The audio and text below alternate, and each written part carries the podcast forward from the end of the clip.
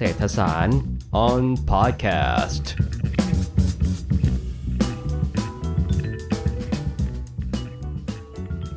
สวัสดีครับผู้ฟังทุกคน ขอต้อนรับทุกคนเข้าสู่รายการเศรษฐศาสตร์ on podcast เย่เย้โอเคสำหรับวันนี้อ่า episode ที่สามนะครับอ่า วันนี้ผมอยู่กับอาจารย์คณะเศรษฐศาสตร์มหาวิทยาลัยธรรมศาสตร์นะครับ อาจารย์กิริยากุลกลการอาจารย์สวัสดีครับ สวัสดีค่ะจันเป้งครับผมนพลภูมิมานะครับ อาจารย์คณะเศรษฐศาสตร์ เช่นกันรับหน้าที่ดำเนินรายการนะครับ โอเค อาจารย์กิริยาครับ วันนี้เราจะคุยเรื่องอะไรกันดีครับ วันนี้เราจะคุยกันเรื่องแรงงานค่ะครับโอเค เพราะว่าอาจารย์กิริยาก็ทำวิจัยเพิ่งเสร็จสมบูรณ์หนึ่งหนึ่งเล่มนะครับหนึ่งค่ะเรื่องนะครับ ชื่อโครงการศึกษาผลกระทบของวิกฤต โควิด -19 ต่อแรงงานและการจ้างงานในอนาคต กรณีศึกษาอุตสาหกรรมท่องเที่ยวและเกี่ยวเนื่องนะครับค่ะเพราะฉะนั้นแล้วสิ่งที่เอ่ออาจารย์กิริยาจะมาให้ข้อมูลให้ความรู้กับเราในวันนี้นะครับ ก็ต้องเรียกได้ว่าเป็นสิ่งที่ทันสมัย ในแง่ที่เรายังอยู่ในสภาวะวิกฤตโควิด -19 กันอยู่นะครับก็อาจารย์ก็จะมาคุยให้เราฟังถึงผลการศึกษาที่ได้จากการวิจัยนะครับ ว่าแรงงานในภาคเอ่อ การท่องเที่ยวเนี่ยเขาได้รับผลกระทบยังไงและเขาควรที่จะเขาควรที่จะปรับตัวยังไงประมาณนั้นนะครับใช่อาจารย์เล่าให้พวกเราฟังก่อนดีกว่าว่าแบบเอ่ออะไรเป็นสิ่งที่แบบทำให้นำมาซึ่งการวิจัยเล่มเนี้ยครับ ค่ะ ก็จริงๆก็จับเรื่องแรงงานมาตลอดนะคะ ช่วงปีที่แล้วเนี่ย ก็ศึกษาประเด็นเกี่ยวกับแรงงาน ประเด็นตอนนั้นเนี่ยปี62เนี่ยมันก็จะเป็นประเด็นเกี่ยวกับว่าเออมันกำลังจะมีเทคโนโลยีเข้ามาเทคโนโลยี disruption เข้ามานะแรงงานจะเป็นยังไงบ้างนะคะ แล้วก็จะมีปัญหาสงครามการค้าระหว่างอเมริกากับจีน ตอนนั้นเนี่ยแรงงานตอนนั้นก็ศึกษาแรงงานยานยนต์ในภาคยานยนต์นะคะ ว่าเขาได้รับผลกระทบอะไรยังไงบ้าง สิ่งที่เราตามก็คือว่าเอ้ยแรงงานเริ่มที่จะออถูกเลิกจ้างละบางส่วนเนาะพวกที่ เอาซอร์สเป็นแรงงานเหมาค่าแรงเนี่ยเขาก็จะถูกเลิกจ้างก่อนนะคะ แล้วก็เราก็เจอว่าพวกที่ส่วนใหญ่เนี่ยพวกแรงงานที่อยู่ในโรงงานเนี่ยเขาจะได้ OT เพราะฉะนั้นเนี่ยเงินเดือนส่วนหนึ่งของเขาเนี่ยก็จะเป็นเงินเดือนประจำแต่ละเดือนที่เขาได้เนี่ยเป็นแบบฟิกแล้วก็อีกส่วนเป็น OT ซึ่งไอโอทีตัวนี้เนี่ยมันเยอะมันบางทีมากกว่าเงินเดือนประจำที่เขาได้ สิ่งที่เราเจอเมื่อปีที่แล้วก็คือว่า OT ตรงนี้มันหายไปเลย เพราะนั้นมันเหมือนกับว่าแรงงานเนี่ยได้แค่ค่าจ้างขั้นต่ำเท่านั้นเองเดือนละประมาณ 1 0,000 บาทหมื่นต้นๆอะไรเท่านั้นเอง เพราะฉะนั้นสภาพตอนนั้นก็แบบค่อนข้างจะแบบแย่ละนะคะ จากหลักๆ คือเกิดจากเศรษฐกิจมันไม่ดีเนาะเกิดจากสงครามการค้าอะไรเงี้ยเป็นหลัก แล้วในขณะเดียวกันเนี่ยเราก็จะเจอว่า เริ่มจะมีโครงการแบบสมัครใจลาออก early retire จากกันด้วยดีอะไรอย่างเงี้ยค่ะ เพราะนั้นก็คือแรงงานสักอายุแบบ 40 ขึ้นไปเนี่ยก็มีความเสี่ยงละที่จะแบบถูกเลิกจ้างเหมือนกับโครงการอย่างนี้ก็คือจริง ๆ มันไม่ได้แบบก็คือจากกันด้วยดีอะไม่ได้แบบเลิกจ้างลอยแพไปเลยอะไรเงี้ยแต่คือเหมือนกับว่าเขาจ้างให้ออกเร็วนะอะไรเงี้ยเพราะเขาอยากจะเอาพวกหุ่นยนต์ พวกระบบออโตเมชันมาใช้แทนคนมากขึ้นเนาะเพราะฉะนั้นมันมาจาก เนื่องมาจากเทคโนโลยีต่างๆ ด้วยเนี่ยมันมันถูกลงแล้วมันก็เลยคุ้มที่จะเอาเอ่อเอาเอาพวกเนี้ยเข้ามาใช้ในโรงงาน เพราะนั้นเราก็จะเห็น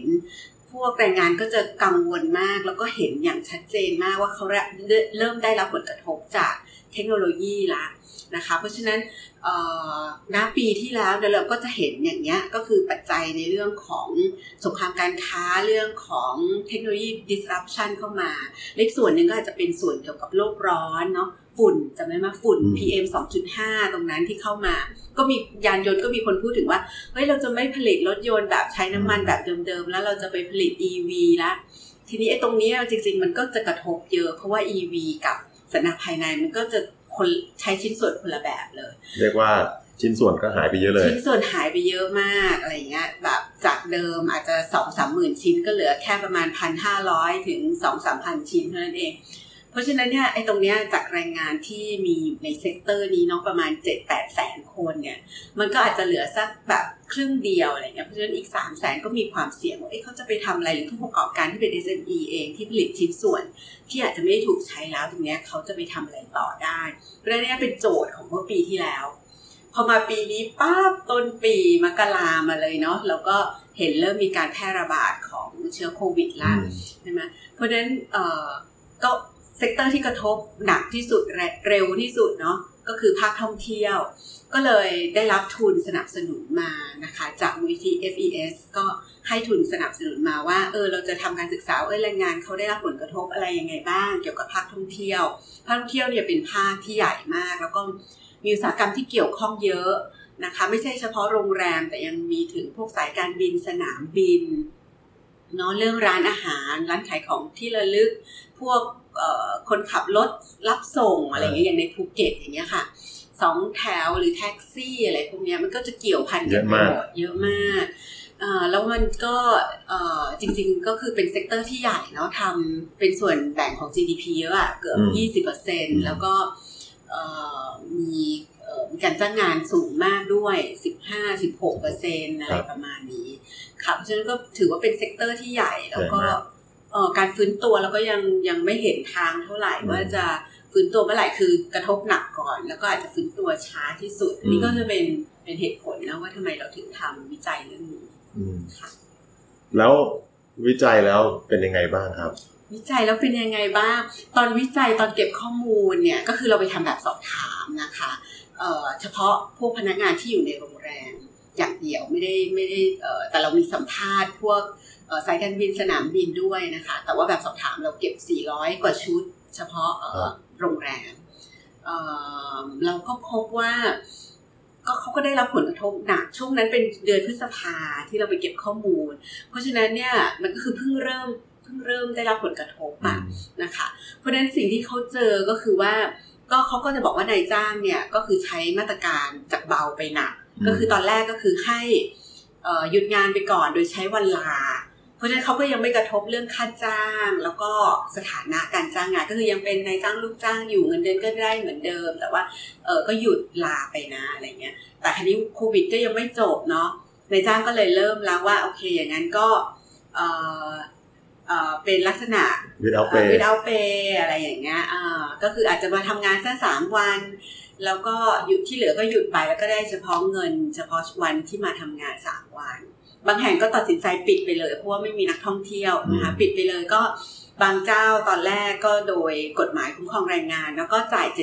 75%ของเงินเดือนนะคะก็ก็ไม่ต้องมาทำงานแล้วก็ได้ 75%ของเงินเดือน ช่วงนั้นก็จะเป็นช่วงงงๆอะเนาะก็แรงงานก็ยังคิดว่าก็ยังมีความหวังอะว่าเออเดี๋ยวก็แป๊บเดียวเดี๋ยวก็จะได้กลับไปทำงานอะไรเงี้ยแต่ถามว่า 75%ถามว่าจริงๆแล้วมันมันเยอะไหมจริงๆมันไม่เยอะเนาะจริงๆแล้วเนี่ยถ้าเราดู แรงงานในภาคของโรงแรมเนี่ยเขาไม่ได้รับเป็นเงินเดือนอะเป็นหลักเขาได้จริงๆเขาได้ส่วนที่เป็นเซอร์วิสชาร์จด้วย เพราะฉะนั้น service charge อย่างในภูเก็ตอย่างเงี้ยถ้าเป็น high season ก็สามารถจะได้ถึงสามหมื่นสี่หมื่นบาทเลยอย่างเงี้ยต่ำต่ำสุดๆก็อาจจะได้หมื่นหนึ่งอะไรเงี้ยเพราะฉะนั้น ไอ้เงินเดือนประจำของเขาจริงๆ มันเป็นส่วนน้อยเออเพราะฉะนั้นเจ็ดสิบห้าเปอร์เซ็นของเงินเดือนก็จะก็ก็ไม่ได้เยอะนะถ้าคิดถึง service charge ที่เขาไม่ได้เนี่ยติ๊กต็อกอะไรก็ไม่ได้ไปเยอะมากใช่หายไปเยอะ เพราะมันก็กระทบกับเขาในเรื่องของครอบครัวนะในเรื่องหนี้สินการวางแผนอะไรต่างมันก็ผิดไปหมดอะไรเงี้ยเขาก็ก็ค่อนข้างจะกระทบหนักเสร็จแล้วเนี่ยพอ 75%ปั๊บเนี่ย ก็รัฐก็ออกมามาตรการช่วยจ่าย 62%เนาะจากประกันสังคม แล้วก็ถ้าเป็นนอกระบบก็จ่าย 5,000 บาท เยียวยา 3 เดือนเดือนละ 5,000 บาทใช่ไหมก็ตรงนี้ก็จะช่วยไปได้อีก 3 เดือนใช่ไหมคะก็ได้ห้าหกสิบห้าหกสิบสองเปอร์เซ็นซึ่งก็ยิ่งต่ำกว่าเจ็ดสิบห้าเปอร์เซ็นอีก แล้วเจ็ดสิบห้าเปอร์เซ็นมันยังไม่แคปเงินเดือนเนาะหกสิบสองเปอร์เซ็นมันแคปเงินเดือนไม่เกินหมื่นห้าเพราะนั้นมากสุดที่เขาจะได้คือเก้าพันสามร้อยบาทต่อเดือนเพราะก็กระทบเขา ทีนี้พอตอนนี้หมดละพวกเยียวยาสามสามเดือนตรงนี้หมดละที่เดือนสิงหา เพราะนั้นเนี้ยของจริงละกันยายนเนี่ยคือไม่มีเงินเยียวยาอะไรตรงนี้มาอีกแล้วเพราะฉะนั้นเราก็จะเริ่มเห็นการเลิกออฟมากขึ้น เพราะฉะนั้นช่วงแรกๆที่เขาเลิกออฟเนี่ย ช่วงที่มีการเยียวยาอะไรอยู่คนแรก ๆ ที่เสี่ยงมากที่สุดที่เราเจอก็คือพวกทดลองงานเขาก็จะแน่นอนเขาก็จะไม่ต่อนะหมหรือว่าพวกสัญญาจ้างแค่ปีเดียวอย่างเงี้ยเขาก็จะเอาคนกลุ่มนี้ออกไปก่อนเนาะเพราะว่าเขายังเขาคิดว่าช่วงแรกๆเนี่ยนายจ้างก็ยังมีความหวังแหละว่าจะกลับมาดำเนินธุรกิจอะไรต่อ ไม่คิดว่าจะเลิกออฟอะไรมากเพราะเขาก็เลือกจะตัดเอาคนที่แบบ มีประสบการณ์น้อย มีความผูกพันอะไรกับทางโรงแรมหรือทางบริษัทน้อยออกไปก่อน เพราะนี่ก็จะเป็นกลุ่มที่ประสบการณ์น้อยอายุน้อย พวกเนี้ยก็ไม่ได้รับการต่อสัญญาไม่ได้ถูกจ้างต่อหรืออะไรอย่างเงี้ยนะคะคือจริงๆแล้วอันนี้แตกต่างจากกรณีรถยนต์ไหมครับ ในแง่ที่เอิ่มตะกี้นี้เราเราเห็นว่ารถยนต์เนี่ยคนที่อายุเยอะกว่าจะโดนก่อน ใช่ใช่ใช่มันมันแตกต่างจากโดยปกติเนาะที่เอ่อ คนที่อายุมากแล้วก็ไม่สามารถที่จะไปต่อได้เนี่ยคือไม่รู้เทคโนโลยีอะไรที่จะไปต่ออะไรใหม่ ๆ ได้เนี่ยอันนั้นแล้วก็คือเงินเดือนก็สูงแล้วเพราะฉะนั้นก็เป็นภาระที่ผูกพันเยอะมากที่นายจ้างจะต้องดูแลเนาะแต่ในส่วนของโรงแรมเนี่ยส่วนแรก ๆ ที่ถูกเลือกให้ออกไปก่อนมันเป็น เพราะว่าโรงแรมเนี่ยเขาคิดว่าเขาคิดว่าเขาจะกลับมาอืมได้อะเนาะเพราะฉะนั้นเขาไม่ได้คิดแบบว่า เออจะจะแบบตัด ค่าใช้จ่ายอะไรลักษณะแบบนั้นออกเขาคิดว่า เออคนที่เขาหาสามารถหาใหม่ได้อะอืมได้ง่ายคือกลุ่มไหนก็คือกลุ่มพวกนี้แหละอืมนะเพิ่งเพิ่งเข้ามาประสบการณ์ก็ยังน้อยทักษะก็ยังไม่มีอะไรอย่างเงี้ยเออเพราะฉะนั้นเขาก็เลยเลือกตัดกลุ่มนี้ออก แต่พอหลังจากนี้แล้วปั๊บเออเราก็จะเห็นว่าเขาเริ่มที่จะเล y o ออฟคนมากขึ้น เพราะฉะนั้นมันก็จะครอบคลุมไปถึงคนที่มีอายุมากขึ้นด้วยแหละ นะตอนนี้เนาะเพราะฉะนั้นกลุ่มเลิกจ้างนะตอนนี้มันไม่ใช่จำกัดเฉพาะกลุ่มที่อายุน้อยประสบการณ์น้อยละโดนตอนนี้ทั่มัวๆกันโดนทั่วๆกันไปหมดแล้ว เพราะฉะนั้นโรงแรมส่วนใหญ่ก็อาจจะเหลือไว้แค่สิบเปอร์เซ็นหรืออะไรเงี้ยเฉพาะที่แบบเอ่อช่วยรันอะไรเล็กๆ น้อยๆ อะไรในบริษัทได้ สามารถที่จะจัดการอะไรแทนนายจ้างได้เท่านั้นเองนะคะเพราะฉะนั้นตอนนี้ก็ถามว่านั่นมันก็คือก็คือโดนโดนกันโดนกันทั่วหน้าละในภาคของการท่องเที่ยว แล้วแล้วแล้วเออเขาจะต้องปรับตัวยังไงเพื่อที่จะกลับมาให้ได้นะครับตอนนี้ หรือว่าเรารอ หรือว่าอืมหมายถึงว่าในมุมของผู้ประกอบการและแรงงานนะครับ หรือว่าเขาอืมเขารอให้เสร็จให้ให้โรคมันหาย ให้มันมีวัคซีนแล้วค่อยแล้วเดี๋ยวจะกลับมาเองหรือว่าค่ะมันมีอะไรที่สามารถทำอยู่ในอ่าอยู่ในสโคปที่เขาสามารถทำได้ค่ะภาคท่องเที่ยวเนี่ยเอ่อทาทางโรงแรมเนี่ยจริง ๆ ถ้าเป็นจังหวัดที่ไม่ได้พึ่งพิงนักท่องเที่ยวต่างชาติมากเนี่ยเขาก็ยังสามารถที่จะไปต่อได้เนาะ อาจจะไม่ได้ full capacity แบบเต็มที่พักเต็มอะไรสักขนาดนั้น แต่ว่าเขาก็ยังสามารถจะเลี้ยงลูกน้องได้เปิดได้ เช่นพัทยาที่มันใกล้กรุงเทพ หรือว่าเชียงใหม่ที่ปกติก็รับนักท่องเที่ยวในประเทศ จังหวัดที่พึ่งพิงเอ่อนักท่องเที่ยวต่างชาติมากๆเนี่ยประมาณ 90%เป็นนักท่องเที่ยวต่างชาติก็คือภูเก็ตอืมอันเนี้ยจะลำบากมากว่าเขาจะปรับตัวอะไรยังไง กรุงเทพเองก็จะลำบากส่วนใหญ่แล้วเราก็จะไม่เป็นพักอืมในกรุงเทพเนาะก็ต้องเป็นคนอื่นมาเอ่อก็จะเป็นนักเอ่อนักธุรกิจหรืออะไรอย่างนี้มา ทีนี้ในในฝั่งของกรุงเทพเนี่ยเขาก็จะมีปรับตัวเช่นเขาก็จะไปที่ที่พบอะนะคะเขาก็จะไปเอ่อจะเอ่อปรับตัวไปเป็นที่กักตัวเป็น alternative อะเป็นเป็นทางเลือกในการกักตัวแทนที่จะไป state quarantine ก็มาเลือกกับเขาก็จะมา M- โรงแรมก็จะ MOU กับทางโรงพยาบาล ว่าจะเป็นที่กักตัวช่วง 14 วันช่วงนี้นะอะไรอย่างเงี้ยค่ะเขาก็จะปรับตัวลักษณะนั้นหรือไม่ก็คือเขาก็ปิดไว้เฉยๆแบบนั้นแหละเออแล้วก็รอให้เศรษฐกิจหรือว่าอะไรต่างๆกลับกลับมา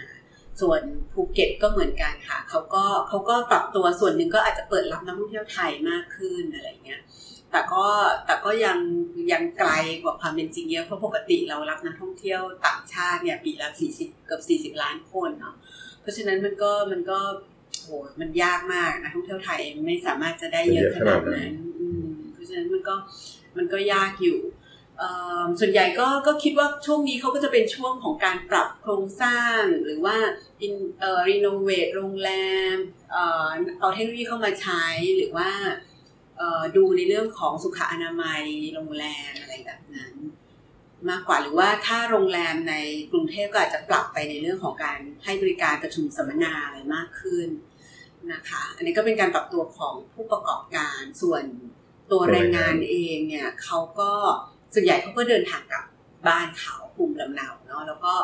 อาจจะไปทำอะไรเล็กๆน้อยๆค้าขายออนไลน์อะไรอย่างแต่เงี้ยเขาเป็นหก็ลักต้องไปทำพวกนั้นเพื่อที่ใช่จะอยู่รอดใช่หรือว่าภาคเกษตรอะไรเพื่อที่จะแบบเออเออพอจะยังชีพไปได้ เนาะแต่ว่าถ้าถามว่าในแบบสอบถามแล้วก็ถามว่าเออแล้วถ้าเกิดตกงานเขาจะทำอะไร ส่วนใหญ่ก็ยังกลับมายังเหมือนเดิมก็คืออยากทำงานโรงแรมเนาะจะให้เขาไปเป็นออทำเกษตรอะไรเงี้ยมันก็คงไม่ใช่อะเพราะฉะนั้นในเรื่องของความยั่งยืนอะไรเงี้ยมันก็เขาก็ยังอยากจะกลับมา ถ้าเกิดว่าเอ่อภาคโรงแรมฟื้นท่องเที่ยวฟื้นแนวโน้มก็คือว่าเขาก็น่าที่จะหมายถึงพร้อมที่จะกลับเข้ามาคืน ที่ภาคโรงแรมใช่คนนี้ใช่ก็จะมีบางส่วนแต่ไม่เยอะมากเนอะอาจจะเป็นช่วงที่เอ่อเขายังไม่ได้เตรียมตัวมาก ก็จะมีพวกฝึกทักษะบ้าง เช่น ภาษาอังกฤษหรือว่าเอ่อการลงทุนการเงินหรือค้าขายออนไลน์อะไรเงี้ยก็จะมีบ้างเอ่อหาอาชีพพิเศษส่วนใหญ่ก็จะเป็นค้าขายออนไลน์เป็นหลักอืมค้าขายค้าขายออนไลน์ มากกว่าเกษตรนะครับอาจารย์มากกว่ามากกว่าภาคเกษตรภาคเกษตรไม่ไม่เยอะอืม แล้วมีประเภทอื่นๆอีกไหมครับ นอกจากพวกเอ่อส่วนใหญ่ง่ายสุดก็คือเนี่ยค่ะ ก็ส่วนใหญ่ก็ก็กลับบ้านแล้วก็ค้าขายออนไลน์เป็นหลักที่เราเจอนะยังไม่ค่อยเจอพวกอาชีพเสริมอื่นๆเอ่อที่เขาที่แบบว่าจที่ริงๆแล้วแบบเราอยู่ในกรุงเทพเนาะเราก็สังเกตเห็นแบบว่าคนคนขี่แกร็บเพิ่มขึ้นอะไรอย่างเงี้ยใช่ใช่ใช่ก็อืมอ่าอันนี้เราก็ก็เจอว่าก็ไปขายขนมเนาะแล้วก็ ทำขนมขายแล้วก็ขับรถเอ่อ delivery หรืออะไรพวกนี้คือถ้ามันเป็นแบบนี้มันก็ต้องยอมรับว่าถึงแม้ว่ามันจะมีวิกฤต แต่ว่าแบบบาง sector ก็ใช่ใช่ดีขึ้นใช่ไหมครับอาจารย์บาง sector ได้รับผลกระทบทางบวกเนาะก็คือพวกเนี่ยค่ะ delivery พวก e-commerce ได้รับผลกระทบทางบวก หรืออะไรพวกสุขภาพทั้งหลายก็ได้รับผลกระทบทางบวก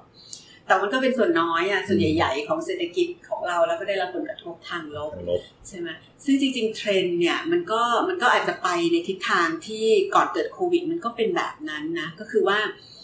คนในระบบอะมันจะน้อยลงไปเรื่อยๆ ที่เราเห็นก่อนเกิดโควิดเนาะก็คือเราเห็นเรื่องการเลิกจ้างมากขึ้น การใช้ robot อะไรต่างๆ ในโรงงานมากขึ้น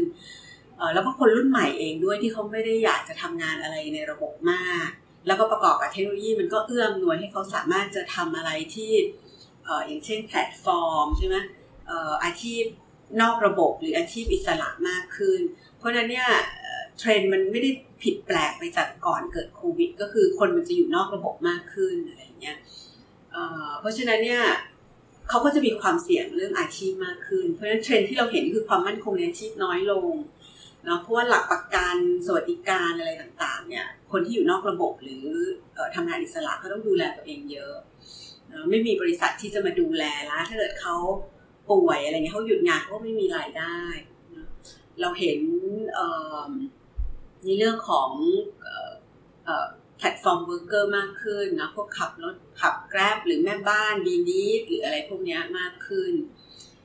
เอ่อเพราะฉะนั้นอันเนี้ยมันก็จะมีเรื่องของกฎหมายที่จะเข้ามาคุ้มครองมากขึ้นอะ มันเป็นเรื่องของที่มันเป็นรูปแบบใหม่อะที่เราไม่แน่ใจว่าความสัมพันธ์อันเนี้ยเป็นนายจ้างลูกจ้างหรือเปล่า มันคือบริษัทกับบริษัทจ้างลูกจ้างพนักงานหรือเปล่า หรือว่าหรือมันว่าเป็เป็นนหุ้นส่วนธุรกิจกันอะไรเงี้ย เพราะฉะนั้น ไอ้สวัสดิการตรงเนี้ยกฎหมายคุ้มครองแรงงานมันก็เลยอาจจะยังไม่ไปไม่ถึงกลุ่มนี้เออเพราะฉะนั้นก็เป็นอีกปัญหาอีกอันหนึ่งที่จะต้องปรับตัวตามให้ทันใช่กฎหมายก็จะต้องไปให้ทันไอ้เทคโนโลยีเหล่านี้ด้วยแต่ว่าในในตัวของแรงงานนะครับ คือเราเรียนรู้จากสิ่งนี้ว่าแบบมันมีความไม่ไม่มั่นคงได้ไหมครับใช่อาจารย์คิดว่าแบบตัวแรงงานอืม ในภาคโรงแรมอย่างเดียวก็ได้ คือควรที่จะทำยังไงต่อไปในอนาคตนะครับอืมควรที่จะปรับตัวอย่างไร หรือว่าควรที่จะมีทักษะใดเพื่อที่จะทำให้เขาเรียกว่ายังไงอะมีภูมิภูมิคุ้มกันจากจากวิกฤต หรือว่าจากช็อคใดๆที่มันจะเกิดขึ้นในอนาคตนะครับค่ะคือคือณปัจจุบันเนี่ยสิ่งที่เราเห็นก็คือว่านายจ้างเนี่ยจะจ้างแบบ multi-skill อะคือคนที่หนึ่งคนสามารถจะทำหลาย ๆ งานได้อะไรเงี้ยใช่ไหมอย่างถ้าเราคิดถึงโรงแรมก็คือเขาจะต้องสามารถ check in ได้เก็บเงินได้อะไรเงี้ย คือคนเดียวสามารถจะดูแล front desk ได้หมดเลยอะไรเงี้ย จะไม่ใช่มีมายืนเยอะๆหลาย ๆ คนแล้วอะไรเงี้ย เพราะฉะนั้นคนหนึ่งเนี่ยก็คือต้องทำได้หลายอย่างแล้วก็ทักษะที่สำคัญก็คือทักษะด้านคอมพิวเตอร์ด้านดิจิตอลทั้งหลายอะไร ใช่ไหมเพราะนั้นก็คือเขาต้องเก่งด้านเทคโนโลยีด้วย แล้วก็สามารถจะดีลกับคนได้ด้วยต้องมี service mind ด้วยอะไรอย่างเงี้ยใช่ไหมออย่างเงี้ยเขาก็จะต้องมีทักษะแบบเนี้ยที่สามารถจะทำได้ เพราะฉะนั้นแน่นอนคือทักษะที่จำเป็นก็คือทักษะเกี่ยวกับเทคโนโลยีที่ทันสมัยต่างๆ ต้องรู้ว่าคอมพิวเตอร์ทำอะไร QR code scan ยังไง ต่อไปก็จะไม่ใช้เงินมากขึ้นหรืออะไรเงี้ยเขาก็จะต้องเรียนรู้ระบบเหล่านี้เนาะ แล้วก็พวก soft skill ทั้งหลายที่จะแบบเอ้จัดการดูแลคนยังไง ต้อนรับคนยังไงอะไรอย่างนี้ด้วยนะคะเพราะนั้นจะเป็นเป็นคิดว่าเป็นเทรนด์เลยก็คือเขาจะจ้างคนไม่กี่คนแหละ แต่ทำงานหลายหน้าที่ใช่ไหมเพราะอาจจะว่าคนก็อาจจะมาน้อยลง ห้องพักไม่เต็มอะไรเงี้ยเดี๋ยวนี้มันต้องแบบ social distance เนาะคนก็น้อยลงห้องพักอะไรเงี้ยเพราะฉะนั้นคนหนึ่งก็ต้องทำได้หลาย ทีนี้เขาก็จะจ้างไม่ใช่ว่าเขาจะจ้างด้วยเงินเดือนเท่าเดิมเขาจะจ้างด้วยเงินเดือนที่มากขึ้นมาจากเดิมจ้างหมื่นห้าก็จ้างสองหมื่นอืมแต่เขาก็ประหยัดแทนที่เขาจ้างสองคนต้องจ่ายสามหมื่นใช่ไหมเขาก็จ่ายแค่สองหมื่นอะไรอย่างเงี้ยอืมเพราะฉะนั้นถ้าเกิดเราอยู่เป็นอะไรอย่างเงี้ย เราก็จะอยู่กับเอ่อกับโลกของการทำงานไปได้อืมเนาะแล้วก็คิดว่าในอนาคตก็คือ มันจะเป็นเทรนด์แบบนี้แหละก็คือเขาก็มีแนวโน้มมากขึ้นที่จะ ที่จะไม่จ้างเป็นเป็นเดือนเนี่ยตอนนี้มีการพูดมากขึ้นว่าจะไม่จ้างรายวันด้วยนะเป็นจ้างรายชั่วโมงอืมอะไรอย่างเงี้ย ซึ่งมันแบบ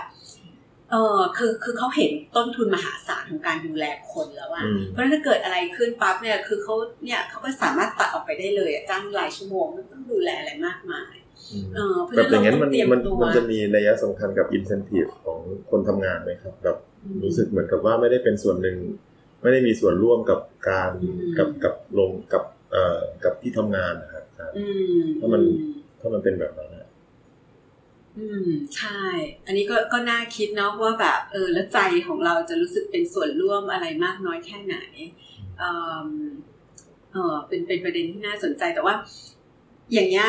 คือพอความมั่นคงมันน้อยเนี่ยภาครัฐอาจจะต้องต้องมองรูปแบบของระบบสวัสดิการที่จะมาคุ้มครองอะไร คือถ้านายนจ้างคือถ้าเราเรามองในลักษณะของเศรษฐศาสตร์เนาะมันก็เอฟฟิเชน่ะใช่ไหมมันก็คือโอเค มันก็มันคือ flexible มากตลาดตลาดแรงงานมันแบบยืดหยุ่นสุดๆเลยอะ ไม่ต้องจ้างแบบโอ้โหเป็นเดือน แล้วก็ไม่ต้องจ่ายสวัสดิการอะไรมากมาย เราจ้างเป็นหลายชั่วโมงเลยอะแบบละเอียดมากอะเพราะฉะนั้นในทางเศรษฐศาสตร์มัน efficient แบบมากๆเออ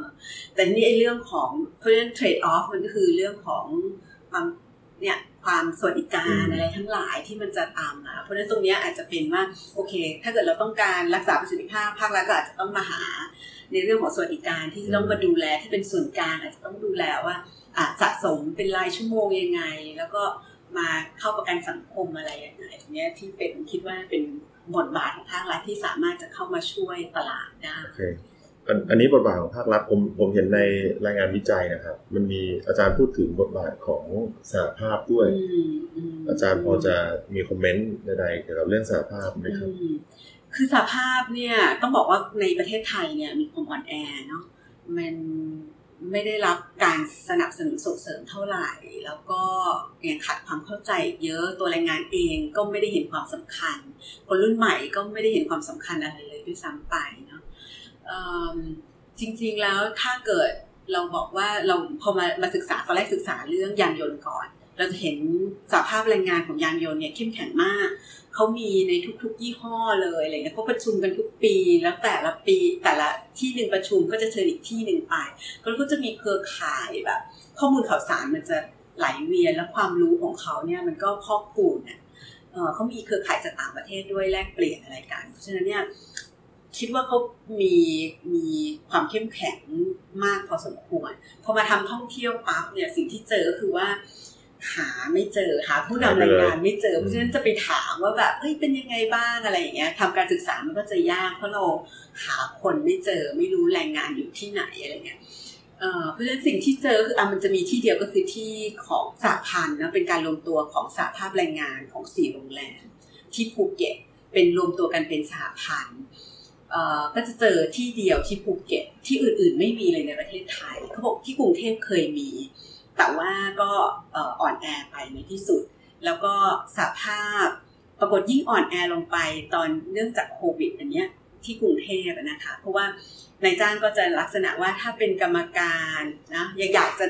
ยังอยากจะจ้างงานต่อเนี่ยให้ไปลาออกซะอืมจากการเป็นกรรมการเป็นสมาชิกสหภาพ เพราะฉะนั้นคนก็กลัวแรงงานก็กลัว เพราะฉะนั้นมันก็ทำให้ความเข้มแข็งของสหภาพของในกรุงเทพเนี่ยลดลง เพราะฉะนั้นเราเราเห็นว่าจริงๆเนี่ยบทบาทของสหภาพแรงงานเนี่ยเเราเราอยากจะเห็นว่าเขามีบทบาทในการเเป็นส่วนหนึ่งของการกำหนดนโยบาย ถ้าเราเห็นเรื่องของประชาธิปไตยเนาะเขาควรจะมีเป็นส่วนหนึ่งอะที่ปกติแล้วในบทบาทของของถ้าเราดูการกำหนดนโยบายหรืออะไรต่าง ๆ เนี่ย เราก็จะเห็นการตั้งกรรมการต่างๆ หรือคณะที่ปรึกษาอะไรต่างๆ ก็จะเริ่มจากกลุ่มนักธุรกิจเป็นหลักใช่ไหมสภาอุตสาหกรรมสภาหอการค้าอะไรอย่างเงี้ยแล้วก็จะมีธนาคารแล้วก็จะมีภาครัฐกระทรวงต่างๆ คนก็จะคิดว่า เออ ถ้าเกิดว่าบริษัทไปได้ลูกน้องก็ไปได้ด้วยอะไรเงี้ยเขาก็จะเป็นตัวแทนของลูกจ้างแรงงานอยู่แล้วอะไรเงี้ย เพราะนั้นแรงงานก็เลยจะไม่ได้ถูกพูดถึงมากก็บอกว่าถ้าถ้าบริษัทอยู่ได้เงินไปถึงอยู่ได้แรงงานก็อยู่ได้แต่ว่าจริง ๆ มันอาจจะไม่ใช่แบบนั้นจริงๆแล้วน่าจะต้องมีบทบาทใช่จริงๆสหภาพหรือตัวแรงงานเองน่าจะไปเป็นส่วนหนึ่งในการกำหนดนโยบายใช่ไหมเพราะฉะนั้นการแก้ปัญหาโควิดอะไรต่างๆเราก็จะไม่เห็นตัวแรงงานเลย แต่ว่าตัวแรงงานเองนะปัจจุบันก็จะมีข้อจำกัดอยู่ว่าเขายังไม่สามารถลงตัวกันได้อะเพราะฉะนั้นถามว่าใครเป็นผู้นำแรงงานตัวแทนเนี่ยเราก็ยังไม่เห็นนะว่าจะจะเอาใครไปเป็นไปนั่งอยู่ ถ้าเราคิดว่าเออเขาควรจะไปนั่งอยู่ในคณะกรรมการเนี่ยมันก็ควรจะมีตัวแทน เพื่อไม่เกิดการแบบเอออำนาจการต่อรองหรือข้อมูลอะไรต่างๆเนี่ยมันมันแบบสมบูรณ์มากขึ้นเพราะฉะนั้นกระบวนการรายงาน คือถึงแม้เขายังไม่พร้อมมากในปัจจุบันเนี่ย แต่เราควรจะให้โอกาสเขาอะพอเราให้โอกาสเขาก็จะค่อนข้างจะเข้มแข็งเรียนรู้กันไป แล้วก็จะเติบใหญ่อะประเทศไทยมันก็จะสามารถจะถ่วงดุลกันได้มากขึ้น มันก็จะมีตัวแทนของกลุ่มต่างๆ มากขึ้นก็น่าน่าจะเป็นแนวทางที่น่าจะเป็นไปมากกว่าที่เป็นมา ถูกคือณปัจจุบันสิ่งที่เราเห็นมาก ๆเลยก็คือว่าอพอณปัจจุบันมีการเลิกจ้างค่อนข้างจะเยอะ แล้วเราเห็นว่าคืออันนี้คือเป็นอะไรที่แรงงานกังวลใจมากเนาะเพราะว่าขาดรายได้ขาดอาชีพละก็ไม่รู้จะไปทำอะไรเลี้ยงลูกเลี้ยงครอบครัว แต่สิ่งหนึ่งที่ที่เราเห็นด้วยแล้วก็เป็นปัญหาสำหรับแรงงานมากๆด้วยก็คือในเรื่องของความไม่เป็นธรรมอะที่เกิดขึ้นจากการเลิกจ้างนะเพราะเพราะฉะนั้นเราเห็นว่าแบบ เอ้ยแรงงานแบบจริงๆเขาต้องได้รับเงินชดเชยอะเมื่อเมื่อเมื่อถูกเลิกจ้างเนาะแต่ปรากฏว่าในจ้างก็ไม่จ่ายบ้าง ค้างจ่ายบ้างหรือขอผ่อนไปผ่อนแทนที่เขาจะได้ทั้งทั้งก้อนเพื่อที่เขาไปทำธุรกิจอะไรบางอย่าง ก็บอกว่าขอขอผ่อนละกันอะไรเงี้ยแล้วปรากฏว่าเขาไม่ปฏิบัติแบบเนี้ยหรือว่าแทนที่เขาจริงๆเขาถูกเลิกจ้างหรือถูกไล่ออกนั่นแหละ แต่ว่าในจ้างบังคับบอกว่าให้ไปเขียนหนังสือลาออก เพื่อเขาจะไม่ต้องชดเชยอะไรแบบนี้เออ พอเกิดอะไรพวกนี้ขึ้นปั๊บถ้าเป็นเราเป็นแรงงานคนเดียวเราไม่รู้จะทำไงอะใช่ไหมแต่ถ้าเรามีกลุ่มมีพวกมีพ้องอะเขาก็จะช่วยเราว่าต้องทำอย่างงู้นอย่างนี้สิอะไรเงี้ยรู้กฎหมายอะไรเงี้ยคือตัวแรงงานเองทำงานโดยปกติถ้าเรารู้จักแรงงานที่ทำงานในโรงงานเนี่ยเขาจะทำงานแบบเจ็บแทบจะแบบตลอดเวลาโอทีด้วยมีกงมีกะอะไรด้วย เพราะฉะนั้นเวลาเดียวก็คือเวลานอนของเขาจะเป็นเวลาพักผ่อนที่เหลือเขาทำงานตลอด ใช่เพราะนั้นเขาจะไม่สามารถเข้าถึงข้อมูลอะไรกฎมงกฎหมายอะไรเขาก็จะไม่ไม่ทราบเนาะเพราะนั้นพอเลิกจ้างถูกเลิกจ้างแบบนี้ปั๊บเนี่ยถึงแม้จะมีสาภาพเองเนี่ยเราก็จะเจอมากๆเลยว่ากฎหมายหรือขบวนการต่างๆเนี่ยขั้นตอนการทำงานของข้าราชการเนี่ยเอาจริง ๆ แล้วมันค่อนข้างจะคุ้มครองแรงงานน้อย สมมุติว่าเขาถูกไม่จ่ายค่าจ้างหรืออะไรเงี้ย คือถ้าฟ้องร้องปั๊บเนี่ยมันต้องรอไปเป็นหลายเดือนมากกว่าจะได้ ซึ่งเม็ดเงินตรงนี้มันสำคัญสำหรับเขาอะแต่ปรากฏว่าขั้นตอนต่างๆ เนี่ย มันเอื้อประโยชน์ให้กับนายจ้างค่อนข้างจะเยอะว่าแบบอาส่งจดหมายไปนะ ว่ามีคำสั่งแบบนั้นแบบนี้นายจ้างสามารถเตะทวงได้สามสิบวันอะไรเงี้ยพอเสร็จปุ๊บอ่านายจ้างไปปุ๊บ สามารถไกลเกลี่ยได้แล้วก็เจ้าพนักงานก็อาจจะมีส่วนไปบอกกับแรงงานว่า เออก็ยอมยอมไปเถอะไม่งั้นเนี่ยจะต้องเสียเงินอีกเยอะลอยเยอะเอาแค่นี้ก็พอในจ้างเขาก็ลำบาก เพราะฉะนั้นจากเอ่อสิบสองเดือนอาจจะได้สักสามเดือนอย่างเงี้ยเพราะนั้นอย่างเงี้ยมันก็จะจบด้วยแบบนี้โดยตลอดถ้าเราเห็นสถิติเนาะเราจะเห็นว่ามันจะจบด้วยที่ว่าลูกลูกจ้างหรือแรงงานเนี่ยเสียเปรียบทั้งในเรื่องของเวลาด้วยในในเรื่องของเงินที่ได้รับด้วย แต่ว่ามันมีตอนนี้ก็จะเป็นโอกาสที่คณะทำงานนะคะ ซึ่งพี่ก็ได้เข้าไปมีส่วนด้วยเนี่ยในการปรับปรุงไอ้พวกกฎหมายหรือขั้นตอนการทำงานเหล่านี้ให้มันมีความเป็นธรรมมากขึ้น ให้แรงงานได้รับเงินเร็วขึ้น ได้รับตามกฎหมายอัตราตามที่กฎหมายกำหนดมากขึ้น ก็มีความหวังว่ามีความหวังตัวทางฝั่งแรงงานจะมีความมั่นคงเพิ่มมากขึ้นใช่จะมีค่ะเขาเรียกว่าจะมีภูมิคุ้มกันจากอืมจากช็อกเพิ่มมากขึ้น น่าจะเป็นแบบนั้นโอเคสำหรับวันนี้ก็ขอบคุณอาจารย์กริยาค่ะคุณกรการมากยินดีแล้วกันมากนะครับค่ะก็ที่ที่มาให้ความรู้กับเราเนาะในวันในในเศรษฐศาสตร์ออนพอดแคสต์ในวันนี้นะครับค่ะยังไงผมก็ฝากผู้ชมติดตามชมเอพิโซดต่อไปของพวกเราด้วยแล้วกันนะครับค่ะขอบคุณมากครับขอบอาจารคุณย์คค่ะรับยินดีค่ะ สวัสดีค่ะสวัสดีครับ